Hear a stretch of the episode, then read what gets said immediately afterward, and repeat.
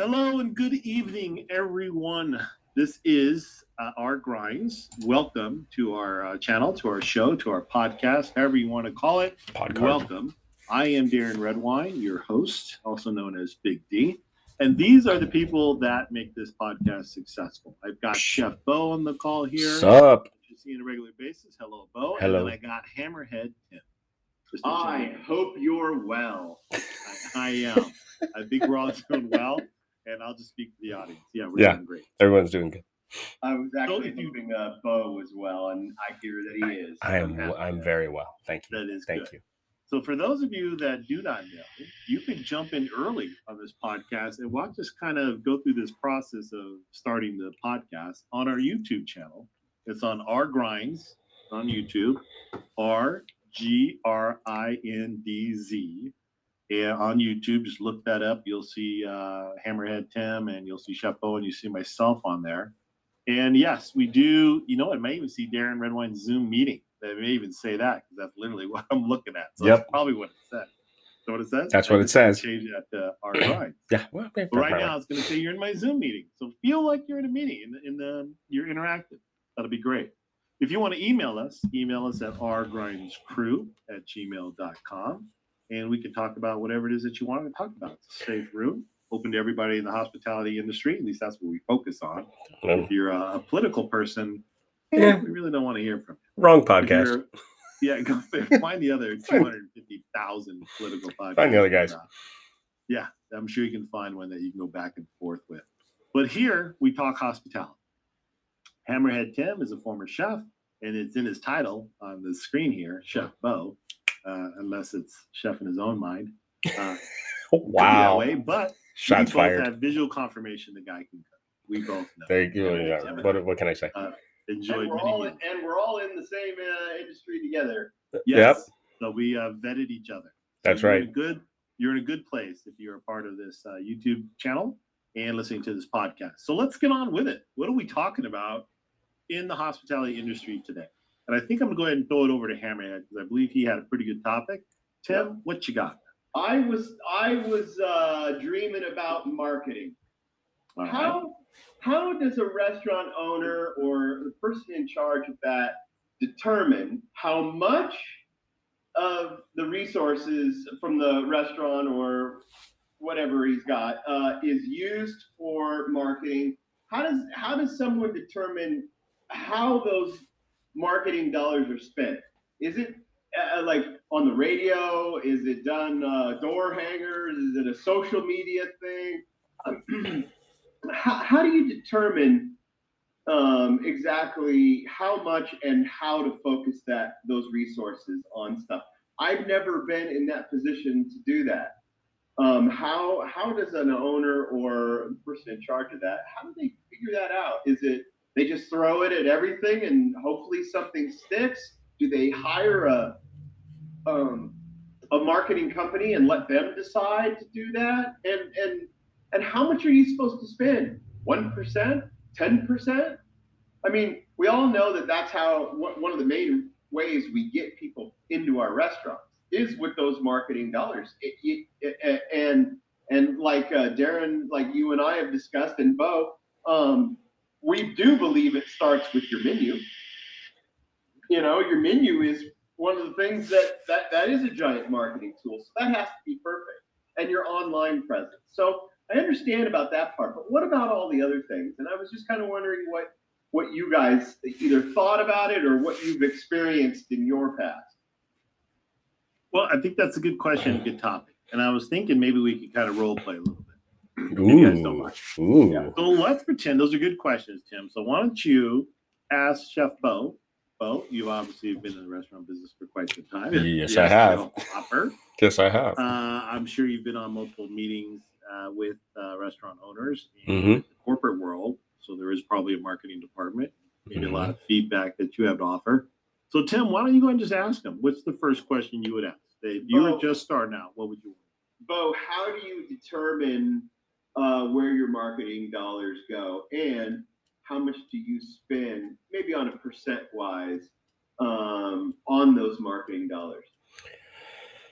Oh, easy question, difficult answers. Um, we'll start with the last one first. Usually you budget between one and five percent of your gross profit for your marketing, right? That's just rough numbers.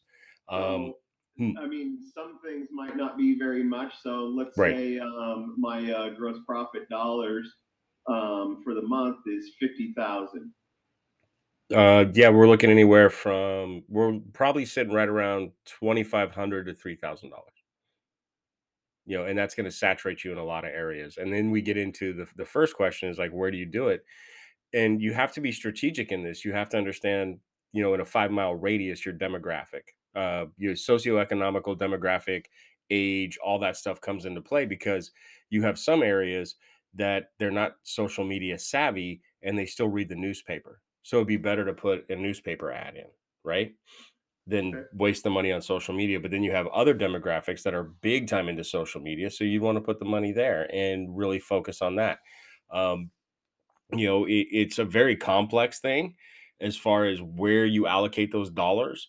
But I would say just kind of in general right now, you definitely would want to be on social media, because whether you have customers, potential customers that read the newspaper, they obviously know somebody who's savvy in social media that they speak with, whether it's grandkids, whether it's their kids, whether whatever it is, you know, to to make that saturation count, because you got to get an R O I on that, right? If you're going to spend twenty-five hundred dollars to three thousand dollars a month, that's going to have to generate anywhere from ten thousand dollars to fifteen thousand dollars a month in extra revenue to make that make sense.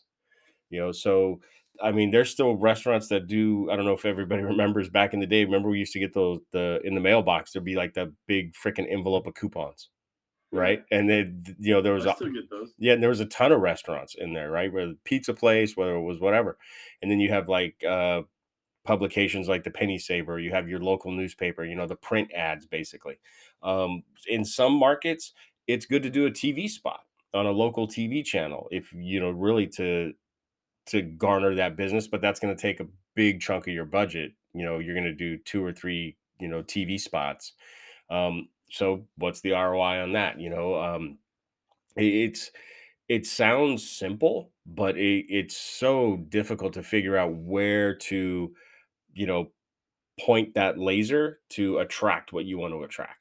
So if I'm a new restaurant owner and I don't know any of those things, mm-hmm. um, and you know, like, I don't know that I'm going to run it on T V. It's only going to be on a few spots. It's going to run a, a huge dollar into my yeah. pocket. My pocket, it's going to cost me a lot. And I may not see a, a whole lot out of it. So should I be hiring someone to do that? Not right out of the gate. If you're a new restaurant owner and and you kind of don't know what to do, I would say this. You, you do what's called a grassroots movement, right? Where you print up flyers, you print up your menu that you've spent a lot of time curating and making sure it's perfect. And you put samples of your food together and you drop it off places like your local fire station, your police station, your chamber of commerce, um, okay. you, the businesses around you, and maybe offer the businesses. Maybe you're in a strip mall and you have eight or nine, ten other uh, businesses that are there. You offer them a discount. You offer their employees a discount to rummage up business. And you kind of do a word of mouth grassroots movement as your first leg of uh, marketing yourself out there, right? Because you got to remember, when you're a first-time restaurant owner and you're opening your doors for the first time, you're going to forget stuff. Things aren't going to go one hundred percent all the time. The last thing you want to do is have one hundred people in line and screw something up, like forget brewing iced tea. And now people have to wait for the iced tea. Well, that's a bad review, right? That's, oh, slow, service was slow, had to wait for beverages, you know, whatever it is. You know, so really to do that grassroots movement is probably the best thing to do up front. And then from there, talk to other business owners in the area. What are they doing? You know, if you're in that strip mall and you see the parking lot full, what are those other people doing? Is it just a sandwich board outside? Are they flyering? Are they putting pamphlets out? Are they on social media? You know, what's their plan of attack? You know, we are in the restaurant industry now, we are in a, in a peculiar place, because you can get some some eyeballs on your menu through the third party delivery, right? When they post your menu up online, be it, you know, DoorDash, Uber Eats, Grubhub, Postmates, whatever that is, they'll put your menu up online. You're going to get some eyeballs. You might even get some orders, you know, but really to market it, it's start grassroots and then go from there. What is, what are your customers into? You know, or do you see a lot of people in your restaurant that are reading the newspaper? Ah, guess what? Put an ad in the newspaper. You see a lot of people, a lot of customers in your restaurant on their phone. Oh, then hit the social media side. No, you really got to kind of read your customer base around you, you know, to make sure that you're getting the best penetration possible. Well said, man. You know, while you're Bam. doing that, for all these people that are listening, going, you know, I'm going to Google this. Mm-hmm. So I did that. There was a little bit of difference on the percentages, but well, I mean, they, they say three to six percent. Oh, I'm sorry, I was way off. Yeah, I mean, well, done. As far off. As if you subscribe to these other people, yeah, their opinion out there as well. In my experience with the in the corporate world of marketing your restaurant, it's right around that same number as well. And then you kind of make sure you attach those those ads or that advertising where there's some way you can track that in the restaurant. Yeah, that is some of the biggest mistakes that restaurant owners make. They put something into a, a print ad or all those things, except for the social stuff. You can usually track that, but th- that is a little tricky too, by the way. Um, yeah, monitoring the um, what you get from social media posts. Well, there's ways to track the social media stuff. If you put in your social media like a hashtag, if you say hashtag, you know, Darren's restaurant, you get ten percent off. Well, okay, there, there's a way to track it. Right, and then you set up a button on the P O S, yeah, and you use that every time, and it keeps track of it. Right. But it's, you know, three to six percent I think is reasonable. Mm-hmm. You know, if you're brand new, I think you should put that into your cost right away because you got to get the word out, right? You got to yeah. cast the big net. Uh, of people out there. I don't necessarily agree with what they're saying here that some places spend up to thirty percent Ooh. on marketing. I, I don't. No, I that's, the other is, that's a lot. We don't necessarily spend that on the paper ads that go in the mailbox. I mean, you and well, I, we both throw that stuff directly in the trash. Yeah, and Bo brought and Chef brought that up. You know, what what is hitting in your area? I mean, maybe, yeah. you know, in the senior citizen home where that's what they do. They want to read the paper. Yeah. In those high areas of retirees and mm-hmm. stuff like that, maybe an ad in there is pretty good. Or um, the little coupon books, you know, some people back in the day still like looking through those. Yeah. I'm not a big fan of advertising in those because you get those people that are just looking for the coupon ads. Mm-hmm. But at the same time, if you're surrounded by them, you got to let them know you're there. And I'd rather have someone coming in using a coupon between two and four than nobody coming in. Yeah. You know, yeah, I mean, and a little bit of revenue, and you still got labor there. You still got the building to pay for. Absolutely. You just you just tailor it to where it uh, has the best impact for you, which is typically in those downtimes of two and four thirty or two and five. You yep. know, the blue the blue what the blue hair special. I guess kind of what we used to talk about. Like yeah. Silver Fox. Yeah. Uh, special. Blue plate. Call it. Yeah. It's blue. Great. You're a silver fox. I I, I am. I'm going to have a fight though. I'm a, I'm a sly brown fox right now. Yeah. But you know, I, I would say I would I would put out a word of caution. If you're a restaurateur out there or an owner, for God's sakes, please do not do the two for one coupons because then oh. you're going to attract the exact people you're talking about there and the people yes, that just want to go eat for not. that. I was attracting those people. What else is bad about a two for one? A, a two for one, you're not going to make any money. Right. And those people, you you hope when you run a two for one, like, oh, well, we'll get them on the beverage. We'll get them an appetizer because it's just entree. Now, guess what? Those are the people that order water with lemon slices. Right. They just order the entree. Then they want to split plates. Then they want to take it home. And then they're going to have your ranch. Yeah. And a side of ranch. And they're going to have your servers running for. No, and then they're not going to tip your servers. Right. You're not going to make any money on that. They're going to so leave. Around where I'm at, they have that book that they do. Buy one, get a second one fifty percent off. So you basically are still giving away all your profit. Yeah, you're still giving away all your money. I mean, don't don't do that. Run a discount. You know, if you're going to do a coupon thing, run a discount. Run it at, you know, and make sure you can handle that financial impact because there are people out there, like Big D said, they simply look for the coupon and then they're going to go. They'll you know. move right on to the next coupon. Yep. They'll move right on to the next happy hour that starts an hour later. You don't have a coupon, they won't come. Yep. You know, and and so try not to do that. You know, just not only that. Sorry, Deb. No, go ahead. go ahead. No, no, not go. Not only that, they won't tell anybody about your place. Mm-hmm. They won't promote you. They'll just come in and get their their discount or whatever that whatever it is, and they also do not appreciate at all. True. Even if they came in for a two for one, they still don't appreciate even what that is. They just want the free discount. Yeah. That's it. You know, it's it's it's sad, but that's what it is. And that is why, in my opinion, people always pay for quality. Mm-hmm. they will always pay for quality because there will be a difference. They will notice it. If you hit on all those cylinders, you won't want or need a coupon. True.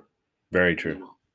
You won't. Yeah. And you'll get loyalty, and you'll get repeat guests, and you'll get guests that have no problem talking about you. Yeah. But I, on somebody else, this is where you got to go.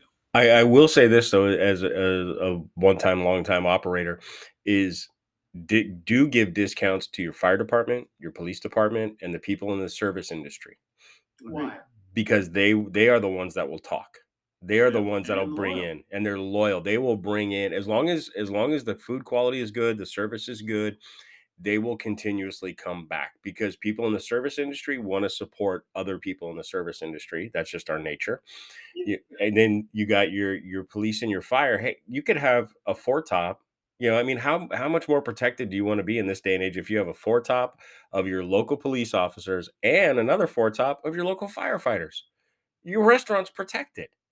Right. If, if anything happens, yeah, it's the whole force. It's the whole force that's rotating coming in, you know, and that sends a message that you are a, you are a community based restaurant, you know, and that's really what you want to be.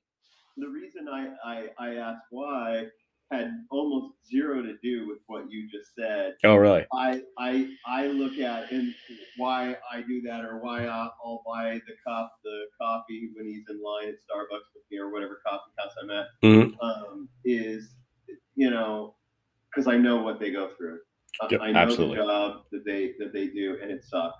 Yeah. It's not a pleasant job, um, and what they do for people um, is why I do that. Yeah. As a secondary thing, now putting it together, like you said, because they talk. I yeah. mean, look, I mean, if the average Joe Schmo comes in and you're buying him something nice to eat, he ain't going to go around telling everybody. He's just going to come back and, and want to eat. So. Yeah. No, but that's a good point. Yeah. The fire department, the police department, what they go through, the service industry, yeah. even what they go through with rude customers and getting run ragged. Yeah. You know, I mean, yeah, what they go through, why not give so back a little bit? Do. Yeah, the least I could do, you know, is, hey, you know, your coffee's on the house or, or whatever that is, you know, but I always invited the police and fire in my my restaurants because I wanted to be protected. And, I, you know, to your point, it's like I valued their service and what they do, you know, but at the same time, it sends a message like, you, you want to mess around in my restaurant? There's a four top of cops right over there. You want to see how fast that dining room quiets down? Everyone all of a sudden minds their P's and Q's. Nobody's asking for extra ranch or sending food back or nothing. I mean, it's awesome. You know. It reminds me of this club I used to work at. Uh, before, you know, when a bunch of ships, I've shared this before, when I was at a military base. And we didn't have the M Ps uh, at the at, at the front mm-hmm. at, at the very beginning. But when more ships started coming in, they had, they would see the M P presence and going through the scanners, and then all of a sudden things just got ran just very smooth. Yeah. Oh yeah. Not a problem. Mm. There's no the M Ps are right outside the door. Yep. So it stopped. It was pretty cool. Hey, we had uh, a gentleman that is going to join us today, and I know we're going to go ahead and um, uh, talk to him for a little bit. Uh, Tim, were you able to communicate with him to see if he wanted to jump back in? If not, we'll continue with the segment. Okay, or me, uh, we can talk about something else until we get them all dialed in. Ladies and gentlemen, you're in for a treat. We have a guest uh, this uh, this week. Uh, he said uh, he has to skip it. Oh, okay. Run out of gas? you, you only had ten minutes of time? He can't get the audio. Uh, all right. Well, ladies huh? and gentlemen, there's showbiz. There it is. Live and in living color. That's live. So we're going to have to... Uh, hang tight. We just the three of us. Let's just rock and roll it. Let's do it. Let's throw another topic out there. We got time. We got time for another topic, a quick one, yeah. Uh, for another quick topic, uh, you know, it was interesting that you we brought up just, uh, the differences between the front of the house and the back of the house and where that stigma of uh, us versus them kind of creeps in. Uh-huh. And when you think about it, it's it is a mentality thing, don't you think? Yeah. On some level with some people. Oh, yeah. It can translate to different industries. It's not just restaurants. It's ego. Well, it, it well keeping it keeping it in restaurants for a second, okay? It sometimes it's not front of the house versus back of the house just by itself. Sometimes in the restaurants in the kitchen, it's day shift versus night shift. Oh yeah, yes. Absolutely. Right? I mean, it's yeah. like they didn't prep it, they didn't set my station. I gotta scramble. Rah, I hate that guy. They don't yeah. even work together. Yeah, they, they set us up Yeah, we can't do nothing, man. Chef, I got twenty, twenty minutes of prep. I got to get done. Where is he? Close? Look at this place. Yeah. Then the morning crew comes in. What'd they do last night? Did a bomb go off in here, man? What happened? Yeah. Ice on it. Yeah. Do everything. Yeah, I got to prep everything and reset all of it. They didn't clean nothing. I mean, that's just in the kitchen. On the floor. Yeah. You know, they couldn't even rinse the mats off last night, man. Whatever. Yeah, or even oh, that's the oil front against back. That's, oh yeah. That's shift against shift. Yeah, you got shift against shift. And even if they rinse the mats off and they leave them outside to dry, it's like, oh, they couldn't even bring the mats back in last night. It's always something. Always. Oh, all the pans are dirty. I can't do bacon. I gotta wash all the Yeah, I, I gotta scrub all the pans, Chef. Bacon's gonna be twenty minutes late. So you just think that's ego, huh? Or is it just the human nature of um, you know, what we do in all uh, industries as yeah, far as comparing ourselves to what the is, other guy did? I think it's ego, and it's, you know, I'm better than. It, really? It okay, is. So you shared a personal story with me just the other day with your boys, and he compared himself to your other son. Yeah. Is it? Where do you think that comes from? Dad. We see it, I mean, what? We see it as adults today. That very yeah, same uh, thing, and your boys are. That, that is. That that that may be human nature. Yeah, you're right. Okay. One one person always thinks that they're better, and I work harder, and I can do more than the next guy. Did you have that with your kids, Jeff? Hell no. They knew they, they were all fighting to be number two because Chef's number one, so that doesn't matter. What I, about amongst themselves? Because I I'll tell you what. Yeah. We, um, my daughter was lit when she did not go to the Bahamas with us. Oh, really? Like she deserved. How dare you? I'll go to the Bahamas. And this is after we're paying for her education. Mm-hmm. Yeah. Uh, how dare you guys go without me? You know, I'm the one that loves to travel. I'll go. Like, what? It's like, wait, it's like, first of all, what trip have you ever paid for on your own? Exactly. You'd well, love to travel. Because nobody went to Spain with you. Right. Well, come on. I mean, yeah. I was with the Girl Scouts. Okay, who's paying for that? Who's sitting out in front of Ralph's hawking cookies and cookies? Oh, yeah, mom and dad. Yeah. I know that, Ralph, too. Yeah, exactly. Yeah. Come on. But your no. kids never had that. No, they, they do amongst themselves. I mean, it's the, the three boys are kind of like Irish triplets. You know, they're they're very close in age. You know, I got two of them that are literally like, and forgive me, all the women out there, they're like twenty-three days apart, two of the boys. Wow. I was on a schedule. Um, boom, boom, boom. Keep her okay. pregnant. Um, but it was funny because it was just. You haven't figured out the math. Good well, luck. You know what's funny? I used to, I, I used to, I used to trick to tell people when they would, because I do have twins. Yeah. And people would say to me, "Oh, are they twins?" And I always go, "No, I had him," and then four months later we had him. and, and it used to just mess people up. They would sit there like. Trying to do the math. You just go, or no, she was pregnant for eighteen months. It's good. Yeah. Anyway, finish your story. Yeah, so, but it was like our daughter's the oldest one, right? So she was kind of just doing her own thing, right? And and she's four plus years older than the oldest boy. But amongst the boys, they do f- kind of sh- fight amongst themselves and, and kind of, sh- you know, try and be who's the best and behave the best and best grades and all that stuff. But then usually at the end of the day, they all fucked up in one way or another. So they were all at zero, you know, I mean, it, but they were, all, but they've all grown up to be very, very individual personalities, and they don't fight for spotlight. They all get their own spotlight for different reasons. Um, yeah. Because it was just very much early on. It was like, I wanted them to be individuals. I did not want to have carbon copies of anything. Be an individual and just, you know, promote that. But they, you know, in school are trying to be the best baseball player, soccer player, you know, Boy Scout, all that stuff. I mean, because of it, I have three Eagle Scouts. Nice. Yeah, you know, so that that was, you know, that's once a big deal, man. Yeah, so yeah. once once the first one got his Eagle, he was kind of side-eyeing the other two, like, how you gonna top that? Yeah, you know, wow. three. Yeah, so three Eagle Scouts came out of that. Um, okay. So there's some healthy competition there, trying to just not one up each other, but be just as good as, or hey, you're not better. Th- it's more of the you're not better than me than the I'm better than you type of vibe. Oh, you know. Okay. And did that come from you, the, your, your wife, or? Just something. Both, I think. You know, just kind of the, you know, embrace the difference.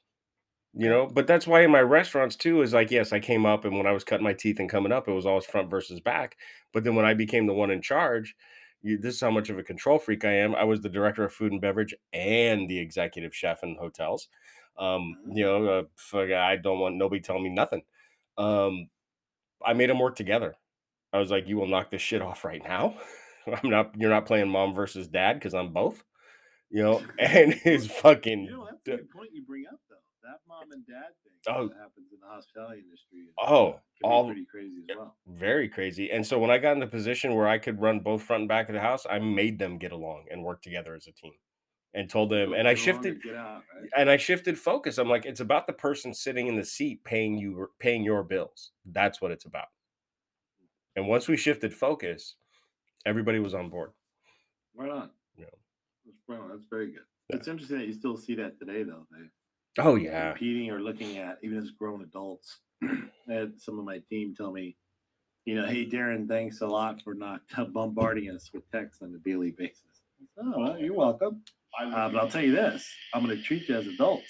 Mm-hmm. So until I don't get what I need, you know, until I get, until I wait, until I don't get what I need, then we'll keep doing it this way. But you know, I'm, I'm going to treat you as adults first. I'm not going to sit here and babysit you to do yeah. what you're supposed to be doing. You know, yeah. I guess that still happens even in our industry in the management level, where you got people texting, texting, texting, and um, they don't let them just do their job. Interesting. The bad thing is that texting, texting, texting turns into a social media type thing. Yeah. It, where yeah. now you're sending me pictures of your kids, and you're sending me, you know, emojis and all that crap, and like, hey, I, I went to this taco and beer place today. Look at it, you know. I really don't care about that. This is yeah. a text line for business. Let's conduct yeah. business. If you want to have a social post, then go to my uh, go to my Facebook. Go to my I G. Yeah, you know, it's this is too kind of it's interesting too. It's kind of lost the effect of. I'm I'm a big fan of this book called Fierce Conversations. Oh, and to me, that. a text is a conversation. It can be so misinterpreted. Mm-hmm. Yeah, sometimes when you rely on that as a communication tool, that it, to me, it's just. Uh, It's it's not very respectable. You, you should at least have the respect of me and do my job and, and take the time to give me a call and explain something, right? Yeah. Can't see my face, can't see my facial expressions, can't see how I'm reacting one way or the right. other. I mean, that's part of what has been so difficult with with um with the mask, you know? Yeah, yeah, I facial expressions like, and all that we're used to. Yeah, I feel it's tough on my kids, you know? I mean, they're growing up and they they that's how they've learned to read people, right? Sure. They just lost two years of reading people, well, part of people. Now they may just read their eyes much better. Well, maybe now they'll look in their eyes. You ever notice maybe. sometimes people don't make eye contact? Yeah, may, maybe. That's but, true. you know, uh, mask, good or bad, I, that's not what I'm saying. I'm just saying yeah. that, you know, it, it's di- it, it has been difficult on them. And so when it comes to the text line, I understand where you're coming from. It, it's tough because sometimes you might be sending me a text, or maybe my manager or my V P sending me a text, and I don't know the context that they're sending it to me because I can't read it in their language. Right. Or the way they intended. The yeah. way they intended. Tonality. Yep. But hey, so thanks. Uh, good topic, gentlemen. We're going to go ahead and take a break, everybody out there in uh, R Grindz land. Uh, we're going to take a break and come right back. So hang with us. Go. Hey, everybody. Uh, welcome back from the break. Uh, I am your host, Big D, also known as Darren Redwine. You've got Hammerhead Tim up there, laying back, living large. Ah, soaking my hanging foot. Out. Soaking, soaking a foot. Yeah, I hope you're not eating. And then, uh, oh, not you, our fan. Are you, wait, wait. Are you sous videing in the same water you're soaking your foot in? Sous videing the right foot. That's right. Uh, and then we have Chef Bo with the culinary joke in there. The little T V. Welcome, everybody. You know, I wanted to talk about something with all of you because this is something that's kind of a, it, it kind of confuses me, or maybe I'm surprised. And that is, in some ways, the lack of success the Restaurant Association has with our government. Oh. Now, some of you may feel it's fine. Some people think it's okay. But when we went through this, this whole deal, Mm-hmm. Uh, uh, how we're taking care of the restaurant industries. It was like pulling teeth. It seemed that way. If, yeah. I, if, I'm, if I'm the only one, let me know. No, but it seemed like pulling teeth to get help for these owners uh, of these of these companies trying to sustain in the restaurant industry. And when you say total shutdown and then offer nothing, it's almost like they just, and some of you may feel this, you know, a, a day and a, a day late and a dollar short, because we should have been brought this topic up, you know, six months ago. Long time ago, yeah. But we're still seeing some of it today when it comes to uh, minimum wage in our own state, the workers' comp that people continue to have to pay. Now it's dipping into to where we don't even have the reserves for it. So now we're putting the restaurant owner in a situation where they have to now up their donation or their contribution to the workers' comp. And this is all, don't read into this as it's final. Just just check your own uh, ordinance and area of what. Um, I'm having dog issues. Give me one second. Yeah. Walking all over my lap. There you go. You, you staying or going? Dog's all like, right, so you focus on me. I'm sitting here talking to her like she can understand me. But I think I'm not the only one that does that. No. A- anyway, um, all that stuff happening right now. Why does it seem like a challenge to get some things pushed through? Why is it still that way? Do you guys feel the same way? Absolutely. Absolutely. Oh, look at the queue pop. Out. Mine. You mean as far as the restaurant association? Yeah. Because uh, you're paying into it as a restaurant owner, mm-hmm. right? It's it's not a free service. Uh-uh. Right. Uh, I mean, you're, other than maybe a little bit of marketing tools that they might throw out or something, what do they do for you? Are you, you're asking me? I, yeah. I, I don't know. I don't Nothing. know. Nothing. Back in the day, you want to be a part of it. We'd get together and talk about uh, Did they give you certain a areas that hurt. You put on your on your wall at the door when you walk in. Yeah. Yeah, that's you about it. The customer goes, "Oh, look, they're part of the restaurant association. I'm gonna eat here." They don't care. They don't care. Well, and you would think they'd have some sort of uh, power to where they could negotiate on your behalf as far as employee insurance. Things like that, but you still feel like you're on your own with them. You know, like we would have the buying power of a collective unit similar to a buying program or a rebate program or something like that that you see pop up like a like a Premier. People know what that is.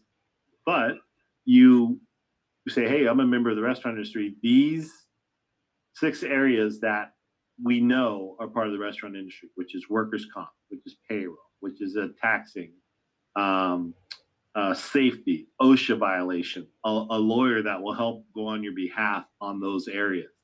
Well, how do they, how in the world do these cities get by with charging us crazy amounts of money to install a sewer system, right? Mm. When literally right next door, that person has a sewer system. The city itself set it up with taxpayer money mm-hmm. to have water, sewer, and all that. But you're going to charge me eighty, a hundred, two hundred thousand dollars to tap into it.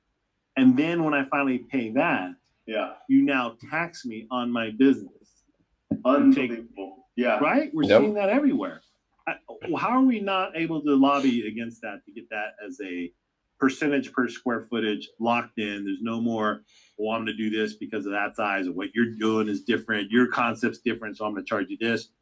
I had a customer that had to go to paper plates because they wanted to charge them eighty thousand dollars to hook up to the water system. Jesus. And and that is because they can.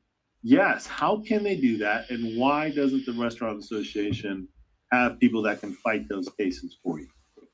How about architectural fees, structure fees that they're getting away with? Has anybody seen the restaurant industry, uh, Restaurant Association step up and say, hey, we got an advocate for you. What's the name and number? We'll take care of it from here. Nope. If you're a member of ours, we'll take care of it from here. Has anybody even heard of that? Nope. So we need clarification from the Restaurant Association. I wish they would email us and, and let us know or come on to our podcast and, and advocate for themselves.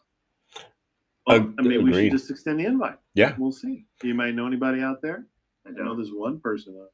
Well, we can find well, out. We'll find out. It's pretty easy. It's yeah. pretty easy. Uh, to my understanding, the Restaurant Association, they put out a great magazine called Restaurant News. And then uh, is, is that them though? Are you sure? I, That's not a private? I want to say I'm sixty percent sure. Okay. okay. I don't think they do. I think okay. it's somebody else. It could be. It could be. Um, And then in my dealings with them, it's strictly for networking. And what kind of networking are you getting from them? They would hold uh, like mixers, and they invite like the lawyers and the architects and stuff like that. So if you need something, you have a business card. They know you, you know them. You know, they they just host. They're just the host. That's yeah, it. The host. They're you the host. You know, yeah. um, but uh, there was a great example of where they could have stepped in and should have stepped in and maybe put that money to use. There was a restaurant in Santa Monica back uh, six, seven months ago. Uh, they were uh, they were allowing outdoor dining in this county. They were, um, and the restaurant was totally doing outdoor dining, distancing, all that stuff, and they were doing a really they were doing a great.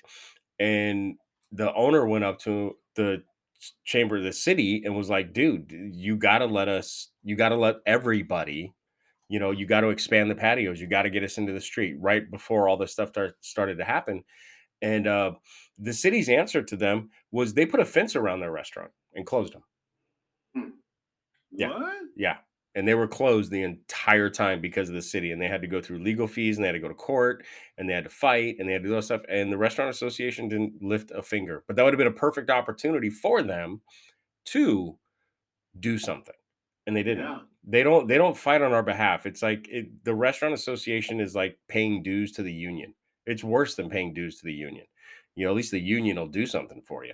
You know, the Restaurant Association doesn't do anything. It's not worth any, it's not worth, the, that plaque is not worth the wood and plastic it's made of. You know, in my humble experience with them, it's a waste of time and money.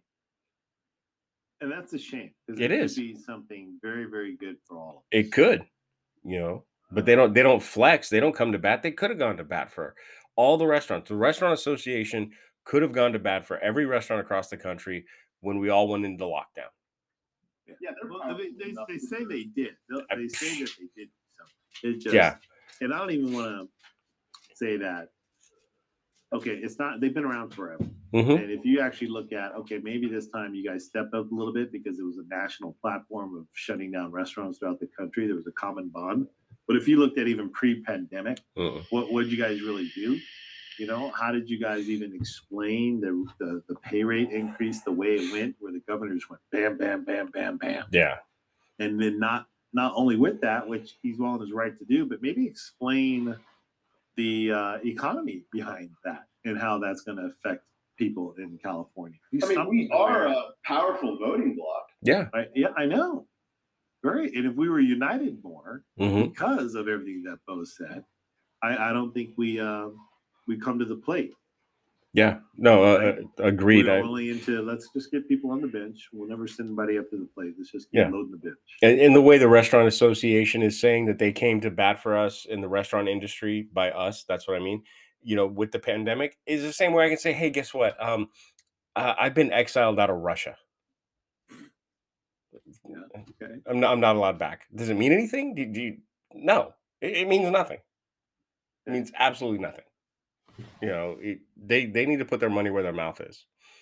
Yeah, and not only that, every politician probably knew somebody working in the service industry that lost their job. They had to be. Oh, well, right. You notice how politicians usually don't react until it affects them or somebody they know, or it affects their voting block. Yeah, exactly. You know, and. And I don't think a lot of politicians or our governor out here or our, the mayor in, in some of our bigger cities, they don't know people that work in the industry because they they think they're better than everybody. Well, that was one of the reasons here in California, though. People were really upset because he owns or is partners in restaurants. Yes, in a winery. Before he got the governor. Yeah. Yeah. You know, yeah. It, so anyway. Uh, yeah. So anyway, I was just curious if you guys felt the same way. Does the Restaurant Association really pull its own weight? No. Uh, and and it hasn't in years that no. I've known them and been exposed to them. And that would be over almost twenty years, thirty years. We're there. Yeah. I've never seen them step up and do something that was, yes, because you remember here, you get this, this, and this. Hey, Channel ten News, Restaurant Association is coming on because they, they're staging a big restaurant closure until the labor or the labor wage goes down to where it is. We can't go out to eat anymore. Yeah. Every restaurant joint. And, and you know what I mean? Something like that. And you know what you have, and, and at the same time, we have another entity coming into the United States, which yeah. is which has been primarily in Europe before, and they actually hold some weight and they actually have standards, and that's the Michelin star, the Michelin Guide, the Michelin Restaurant Guide. And they're the yeah, ones that hands out the rosettes and the stars, and that means a lot, you know, because now we're starting to get Michelin, you know, now granted it's a one Michelin star, but hey, a one Michelin star is nothing to sneeze at. That means something. Yeah, now they yeah, gotta yeah. they gotta pay for that, right?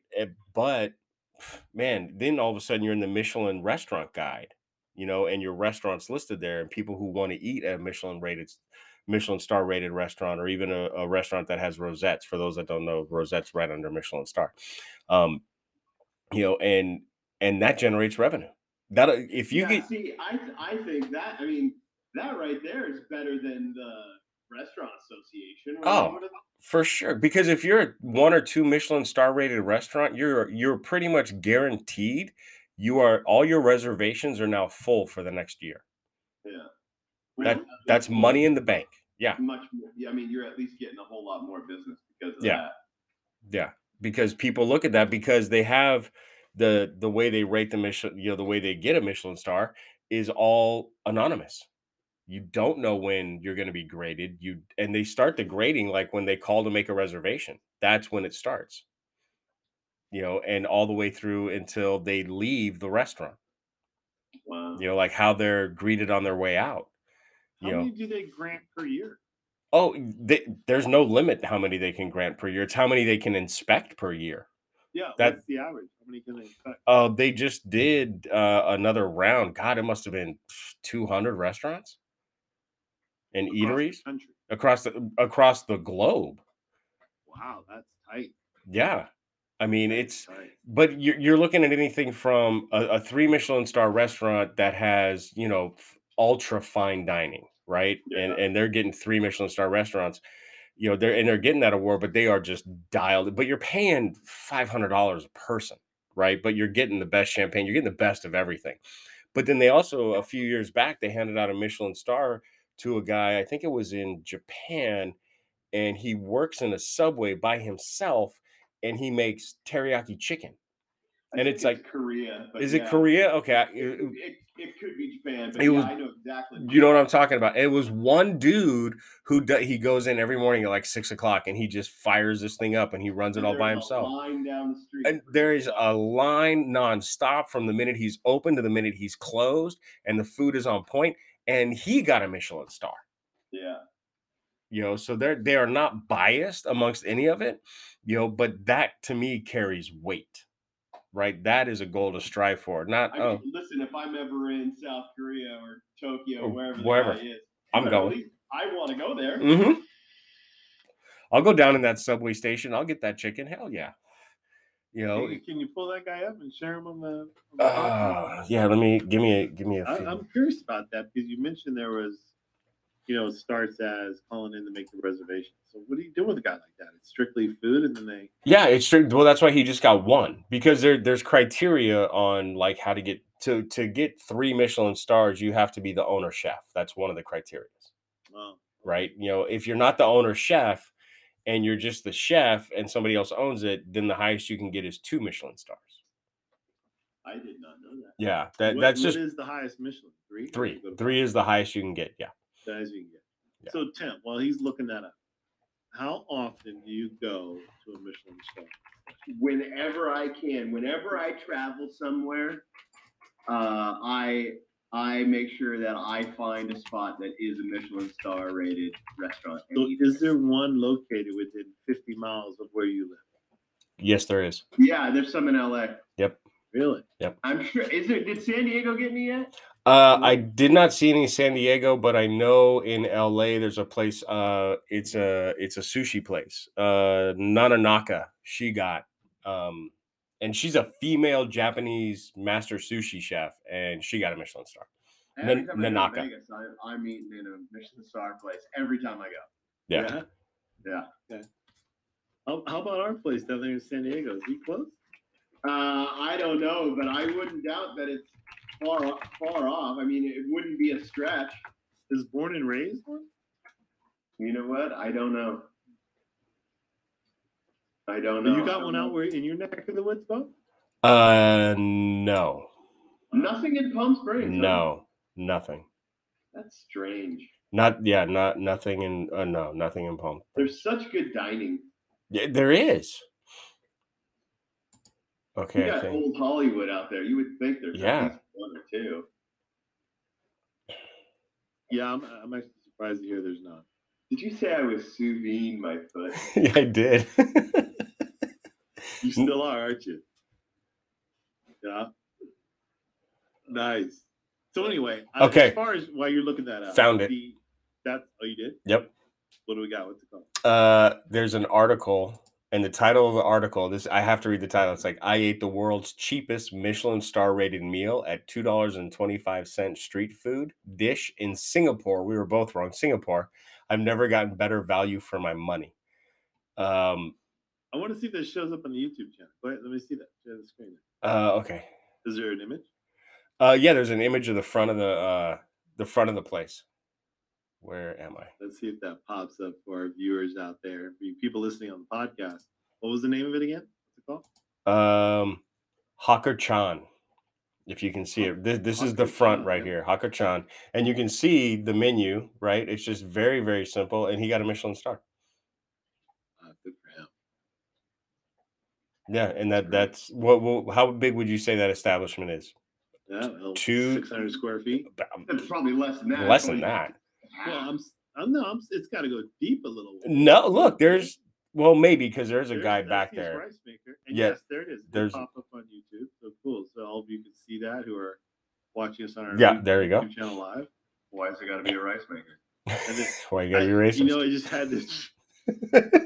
Why is that what you? That shape, why do you? Why is that uh, what you got to see? Uh, looks like. Why you assume it's rice? he he could be sous videing something.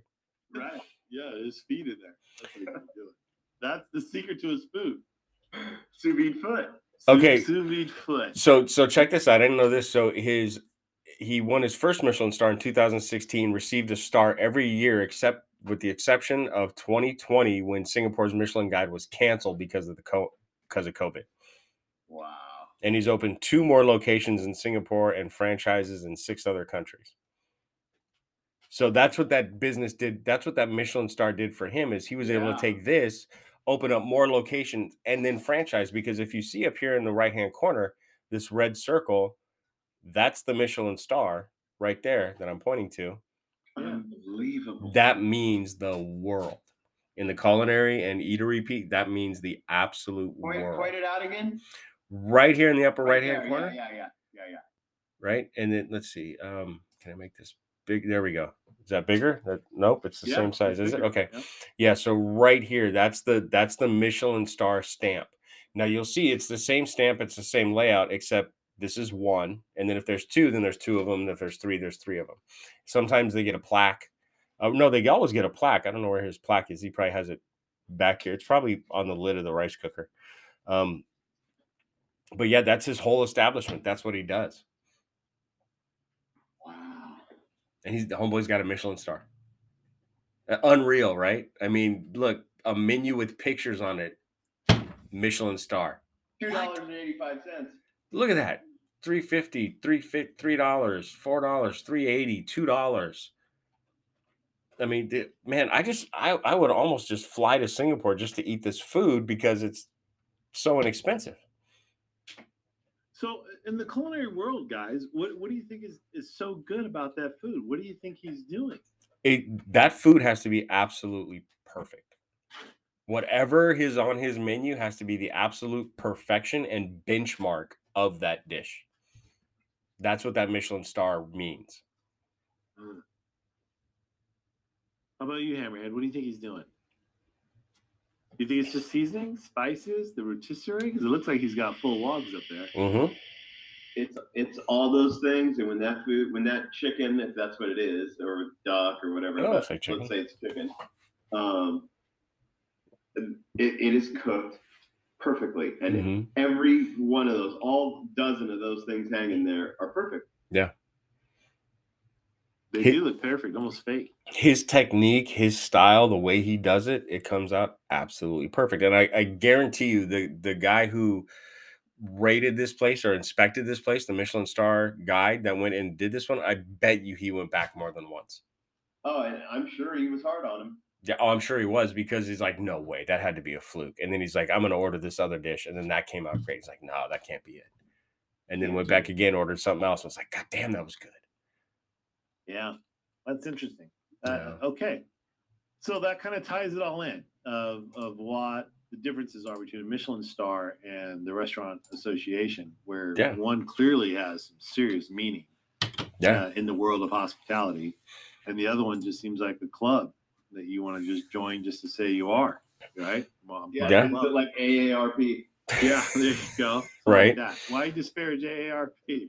Because they send me shit all the time. Yeah, I went up at triple A Club with a Good Sam Club. Right. Those two, right? Uh, all those good stuff. Let me say this real quick, Darren. There, okay, the Michelin star, right? To get a Michelin star, the benchmark for like the the chefs that really want to be the chefs of the chefs of the chefs, the best of the best of the best of the best. Um, I think the record is a three Michelin star restaurant that you own and operate on, I think it's three different continents is the record. Well, what's his name has three three stars, didn't he? Ooh, Who's Gordon? No, Gordon, not yet. No, no. Alan. Uh, French Laundry guy. Trotter? No. No, no, Keller.